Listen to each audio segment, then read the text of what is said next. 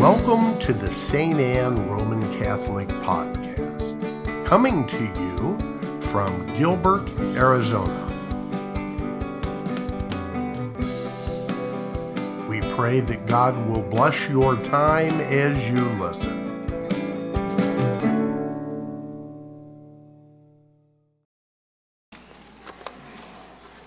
One of the beautiful things about the Advent season is we have this introduction to certain important people who are part of the incarnation story of God becoming man. Two weeks ago, we had the introduction in the Annunciation of Our Lady when she was told that she had been chosen to be the mother of the Savior. Last week, it was John the Baptist the last of the prophets of the Old Testament, the first of the prophets of the New Testament, you might say, who was to prepare the way for Jesus. And then today we have St. Joseph. St. Joseph, he is the humble carpenter of Nazareth, whom God has chosen to be the foster father of his son. He is referred to as a just man in the scripture we just heard today.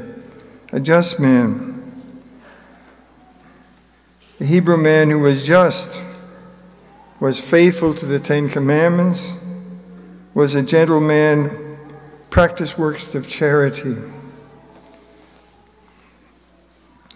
If we pray the Litany of St. Joseph, which is a beautiful prayer, it has all these titles that are attributed to St. Joseph. And one of them is, He's a lover of poverty. St. Joseph is a lover of poverty gaining worldly possessions or accomplishments were not among his goals in life. He is, there's nothing excessive about St. Joseph. He just wants to do God's will. You might say that he strips himself of everything, including his pride and sense of self worth, to obey the angel's message from God that he should take Mary into his home to be his wife to spare her any shame of being an unmarried mother. When we think of Christmas, we think about gifts, about giving gifts, receiving gifts, I guess. It's obvious that Joseph gave himself as a gift to Mary, you might say, on the first Christmas. There's a story about St. Jerome. After years of translating the Bible into Latin, he decided to spend Christmas in Bethlehem. And he went there, and on Christmas Eve or midnight or so, Jesus appeared to him.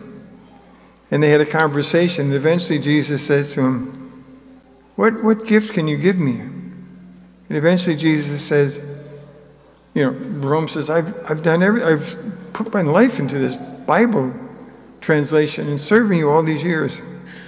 And eventually Jesus says to him, Give me your sins. Give me your sins. As Catholics, we have this great sacrament of reconciliation or confession, or whatever you're going to call it.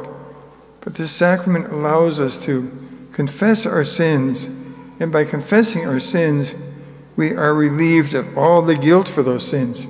The guilt is taken away. We are no longer guilty of that sin. We're made clean, you might say. So, during the past week, we had a gospel where Jesus talks to the high priests and elders of the people. And he says to them, Prostitutes and tax collectors are entering the kingdom of heaven before you. And he says, Why? Why would that be? They're entering the kingdom of heaven because they are going out to John the Baptist and confessing their sins and being baptized. The baptism of confessing your sins. But the high priest and the elders, they don't really know what John is about. They just kind of observe it all. But by confessing our sins, that's how we can enter the kingdom of heaven. That's what brings us to the kingdom of heaven, to take away that guilt of our sins. Last week we had a parish mission, and Sister Maria Cruces gave us a word we never heard before, most of us. It's called nepsis, N E P S I S. Nepsis is the virtue that uh, sobriety, or you might say a watchfulness of, after we have confessed our sins, that we free ourselves of not committing that sin again, to be alert, to be aware, to change our life so that we're no longer doing things that are not pleasing in the sight of God. We have this great parish where we have uh, almost an accent on confession. We have many hours of confession during the week. When we give a gift, there's also usually a response for that gift. What is response to the gift of confessing our sins? We confess our sins, it brings a sense of peace to us. What is the peace? The peace that only God can give. To be comfortable with who we are, where we are, to be comfortable with our relationship with God, to be comfortable with our relationship with others, even though the bumpy roads we have in our relationships, we kind of can put that stuff aside when we focus on who is this God? What are we searching for? Where are we going? Eventually, the life hereafter in the kingdom of God is a unity of all of us joining together in appreciating this God who created us.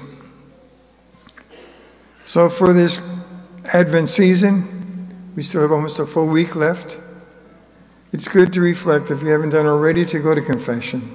We have many hours available yet to confess our sins, but the greatest gift we can give ourselves during this time of, of Advent in preparation for Christmas is to confess our sins. To confess our sins, to receive that release from that guilt that comes from sin, to be able to put it aside and focus entirely on what it means that God became man, that God became one of us, that God humbled himself, that he is everything. He's everything that we want in life.